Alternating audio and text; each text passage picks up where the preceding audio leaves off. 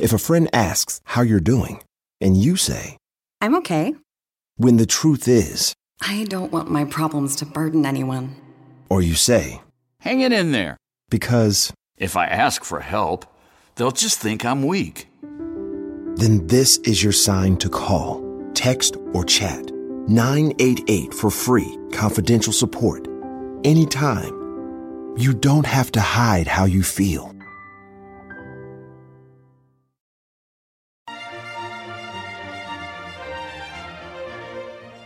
Hello and welcome to the Nutrition Diva podcast. I'm your host, Monica Reinagel, and this week we're talking about some new information on the pesticide residue in our foods.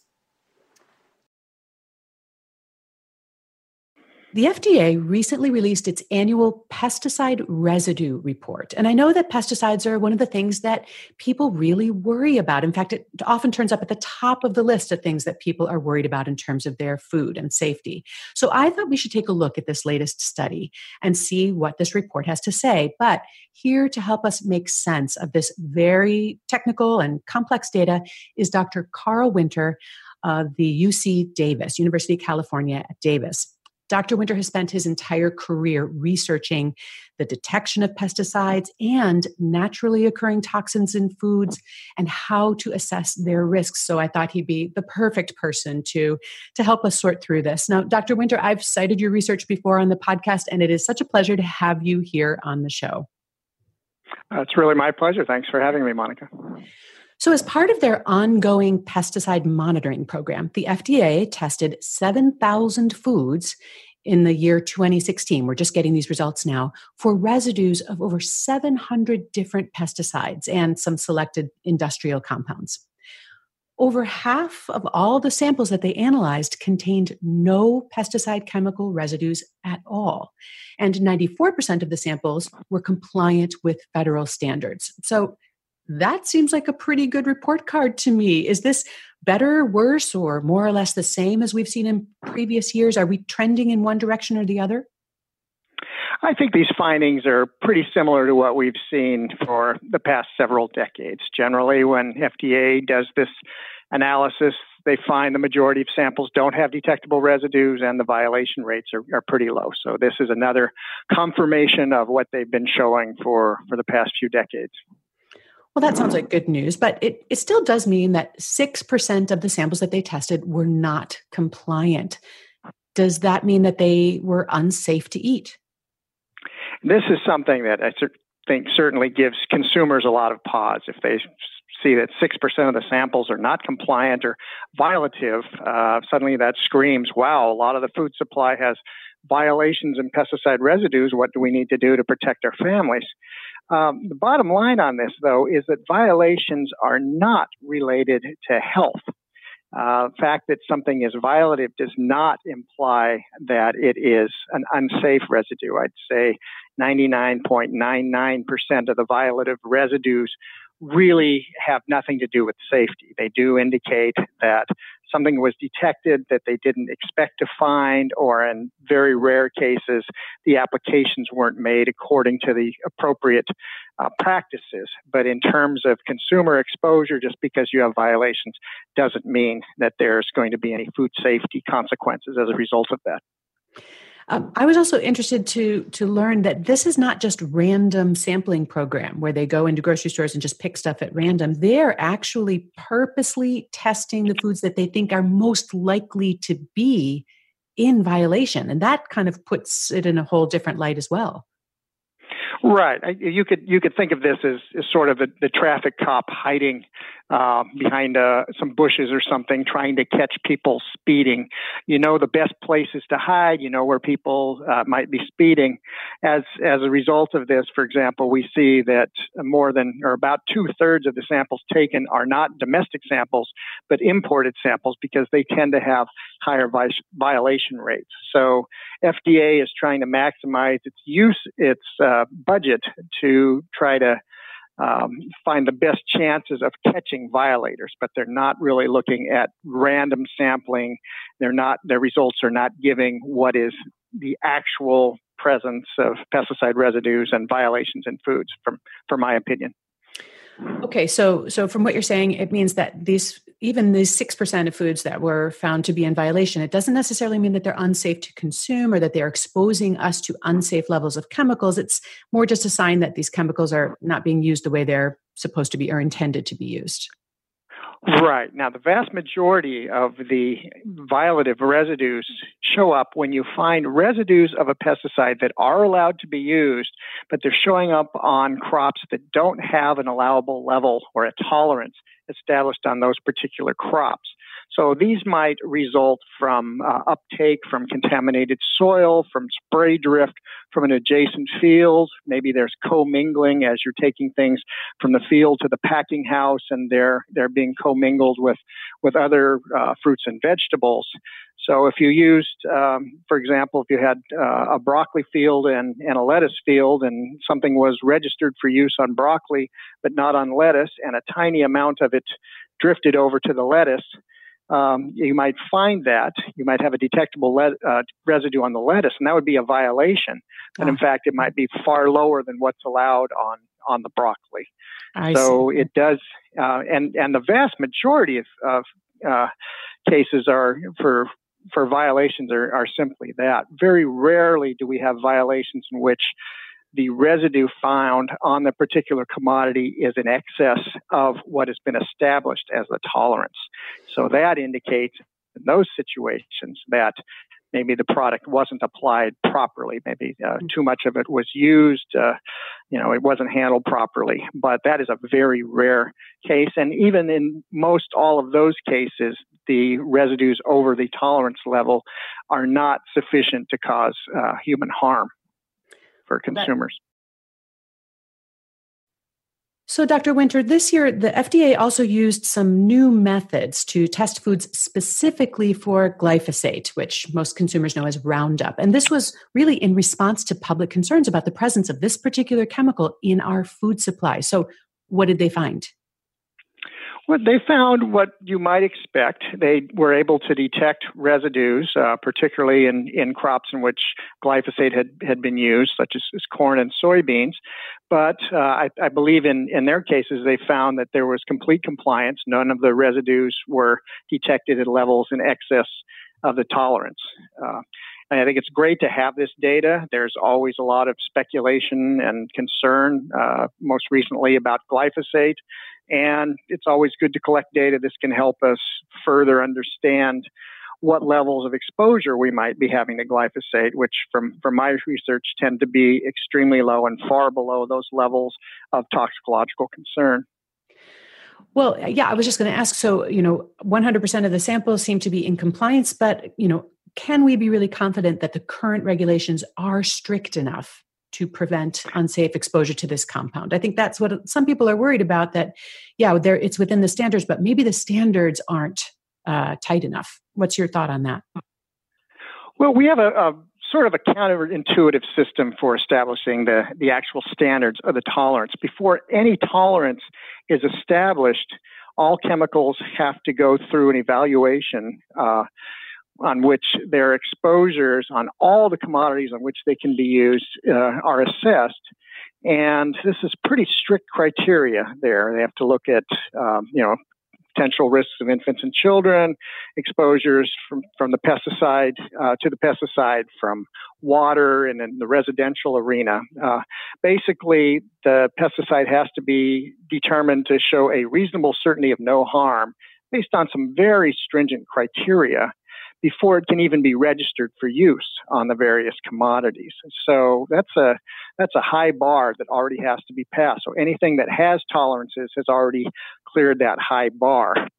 So and and those determinations of the reasonable certainty of no harm allow us to make some pretty broad assumptions that humans are much more sensitive to the chemicals than the animal study, animal species we've tested them in, and that individual members of the population but may be much more sensitive than the average human. All of those are taken into account when we look at what is what is a reasonable certainty of no harm. So anytime you have a tolerance established, that's a pretty good indicator that the typical exposure to that pesticide is going to be far below the levels of concern. I see. Well, you know, with a little bit more context on how these foods are being selected for sampling and what the standards for compliance are, it seems to me that the results of this pesticide monitoring program have only sort of limited re- relevance for consumers in terms of what our exposure to the pesticides might be. Yeah, that's that's exactly correct. They're basically enforcing the the standards, and that's their job. They're they're the traffic cop. They're not determining whether the levels are safe or not. Um, there's very different criteria that you use, and sometimes you can take the residue findings and use that. But the important thing there to get out of that is the actual amount of pesticide, not its presence or absence, or uh, whether it's above or below the tolerance level, or whether it's violative. Those really tell you nothing in terms of uh, exposure assessment. The important thing is how much are we exposed to these pesticides. And mm-hmm. for most pesticides that are detected in this program and other programs, our typical exposures on a day-to-day basis are often one million times lower than the amount that we feed to laboratory animals on a daily basis throughout their entire lifetime that show no effects in those laboratory species. Hmm. It's not that we can absolutely prove that these are, are safe for humans, but there is certainly a, a very large buffer. So, for example, if you prepared all the food for all the residents of the city of San Francisco, which has approximately one million people in population, you prepared all the food for all the residents of the city of San Francisco for one day, and instead of distributing these to all of the residents of San Francisco, you find one person and you say, all right, eat all of this food. And then you do that the next day and the next day. For seventy years, that person's exposure to the pesticides in the diet is still not going to be at a level when given to laboratory animals over their lifetimes that shows any noticeable effects. So we have a very large cushion between exposure and health effects. Well, thank you. And, you know, in that scenario, I would think that pesticide residue would be the least of that person's problems. so, I, I believe so, right. Well, but in addition to this pesticide monitoring program, the F D A also does something called a total diet study. And this was much more interesting to me. Foods are selected to represent a typical diet, and then they're prepared the way they would be typically prepared. So they may wash them, they may peel them, things that are cooked get cooked. They might even, you know, cook them into a frozen pizza or some other sort of convenience food, the way we might be likely to eat them. And then they analyze that. And the idea is to get an idea of how much total chemical residue any given consumer is likely to be exposed to from their typical diet. This sounds much closer to what we would be interested in. So this total exactly. dietary study included a thousand different foods, and altogether they found residues of one hundred fifty-five different pesticides in that group of foods, and most frequently at very, very low trace levels. Of all of the residues in, in the total diet study foods, eighty-seven percent of them were at levels below zero point zero one parts per million. So if my math is right, a hundredth of a part per million is one part per one hundred million, right? So these are very, very small amounts. But, you know, I've heard people argue that even very small amounts of one hundred fifty-five different things might add up to an unsafe toxic burden that we didn't, we might not see if we were just looking at each of them individually. Is that, is that a reasonable concern? Well, I, we have to get back to the levels first. Uh, the first principle of toxicology is the dose makes the poison. It's the amount of a chemical, not its presence or ab- absence, that determines the potential for harm. And it is possible that chemical A, when combined with chemical B, could have a very different effect than just chemical A or chemical B. But we also know that there has to be some sort of biological mechanism for this, this to occur. And generally, all of these biological effects occur based upon what we call a toxicity threshold. So for the vast majority of toxicological effects, it is assumed that nothing will occur until your exposure to a particular chemical is at a level high enough to uh, cause a particular effect. And that once you have that particular effect, that could then Uh, work its way back and affect the toxicity of another material. So, for example, we have chemicals that the body is really good at detoxifying at low levels. So at low levels of exposure, we're able to pretty much eliminate the chemical before it can form something that might be a, a little bit more toxic. There are cases where other impurities, in many cases, for, in pesticide mixtures, might actually affect the enzyme that uh, allows us to detoxify that particular pesticide. Mm-hmm. And which, when that happens, if the levels are sufficient to impede that biochemical uh, reaction, then you could have a buildup of, of more toxic forms. But that's also a dose-related thing. You were talking earlier about, you know, things being present at one one hundredth of a part per million. In those levels of concentration in the foods, you're just not seeing any of these toxicological effects. So it's still a dose-related phenomenon. I think it's very important to, you know, to think about that. If we had sufficient exposure to certain types of chemicals where biological effects would be expected to occur, then those could quite likely affect the toxicity of, of other chemicals in the mixture. But you still have to have a sufficient level of exposure. And from, from my understanding of what we've been seeing from data coming from studies such as the total diet study that you just cited, our exposures are so low that these interactive effects among chemicals are extremely unlikely. You know, I have to tell you, I think a lot of people listening are going to be very surprised to hear you say that. So if, the, because we hear so much about pesticides and it does seem to be like such a clear and present danger. So it's, um, it's interesting to hear the perspective of somebody who has literally spent his entire life measuring these residues and evaluating their potential harm.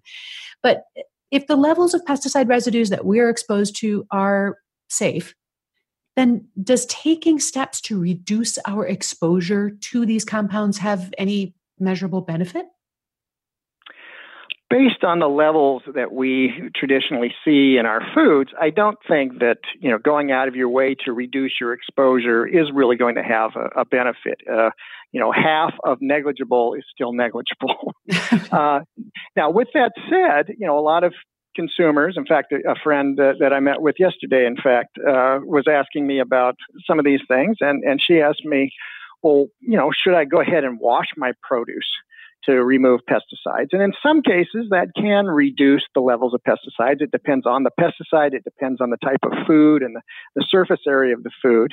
But the more important thing that you're doing from a health standpoint is you're reducing the potential for microbiological hazards, bacteria and viruses that could also be on the food. Mm. We've been talking today about these tiny theoretical risks from pesticide residues in foods. But on the other side of the coin, we have forty-eight million cases of foodborne illness that are estimated by the C D C to occur in the United States every year. forty-eight million cases. That's like one out of six or seven mm. people in this country in an annual, uh, in a year will get foodborne illness. And we have, you know, hundreds of thousands of cases of hospitalization, several thousand deaths every year. So washing your produce is a great way to reduce your susceptibility to that. And if it makes you feel better that you might be reducing some of the uh, pesticides, that's great too. Yeah. Well, I think some people might ask, you know, if this stuff is toxic at any dose, why, why even take that risk? I mean, what do we gain from using these chemicals in agriculture? Or maybe the more important question is, what would we lose if we decided we didn't want to use any pesticides anymore in our agriculture? Those are great questions. I think the, you know, the short answer is they do allow us to produce more food on the same amounts of, of acreage. We certainly have a challenge, and we'll continue to have a challenge as the population grows to upwards of ten billion people by twenty fifty to make sure that we feed people. And agricultural chemicals, pesticides such as insecticides, herbicides, fungicides, can uh, allow us to produce more food. And as a result, for consumers, the more food that's produced, the cheaper it is, the more available, the more abundant. Uh, the most important thing we can do from our health, from a health standpoint, is eat lots of fruits and vegetables and whole grains. We have very strong epidemiological evidence to demonstrate that a diet rich in these uh, foods can decrease your risk of heart disease, can decrease your risk of, of certain types of cancers. So the most important thing we can do is eat fruits and vegetables, Um, for me, you know, frankly, I don't care if you're eating organic or you're eating conventional. I want you to be eating fruits and vegetables. My concern is that people so concerned about pesticide residues might decrease their consumption of fruits and vegetables because of their concerns. So they might be doing the wrong thing, even if they feel that this is, is protecting themselves. So I think we need to keep that in, in perspective as well. Also, just because a pesticide is allowed to be used on a particular commodity doesn't mean the grower is going to use that. These uh, chemicals cost a lot of money. There's all kinds of, of paperwork involved. There are concerns about uh, worker exposure and, and other, other regulations. I think most growers are not going to use them unless they have a real problem and uh, the pesticide provides the, the proper solution to that. Well, I couldn't agree with you more that the benefits of eating more fruits and vegetables far, far outweigh any potential risks that might come along with uh, pesticide exposure. But you've certainly brought uh, the weight of of a lot of expertise to my to my argument. So thanks for backing me up on that. And thank you so much for helping us make sense of this very complicated data set, giving us so much insight into what goes into these numbers and, and helping us to understand what this report really has to say about our food supply and our exposure to pesticides. Thanks, Doctor Winter. It's been my pleasure. Thanks for having me. Show notes for today's interview with Doctor Winter are on our website at nutrition diva dot quick and dirty tips dot com. And I've also included a link to the report that we've been discussing and some of the other research that we mentioned. If you have questions or comments, you are always welcome to post them there or on the Nutrition Diva Facebook page.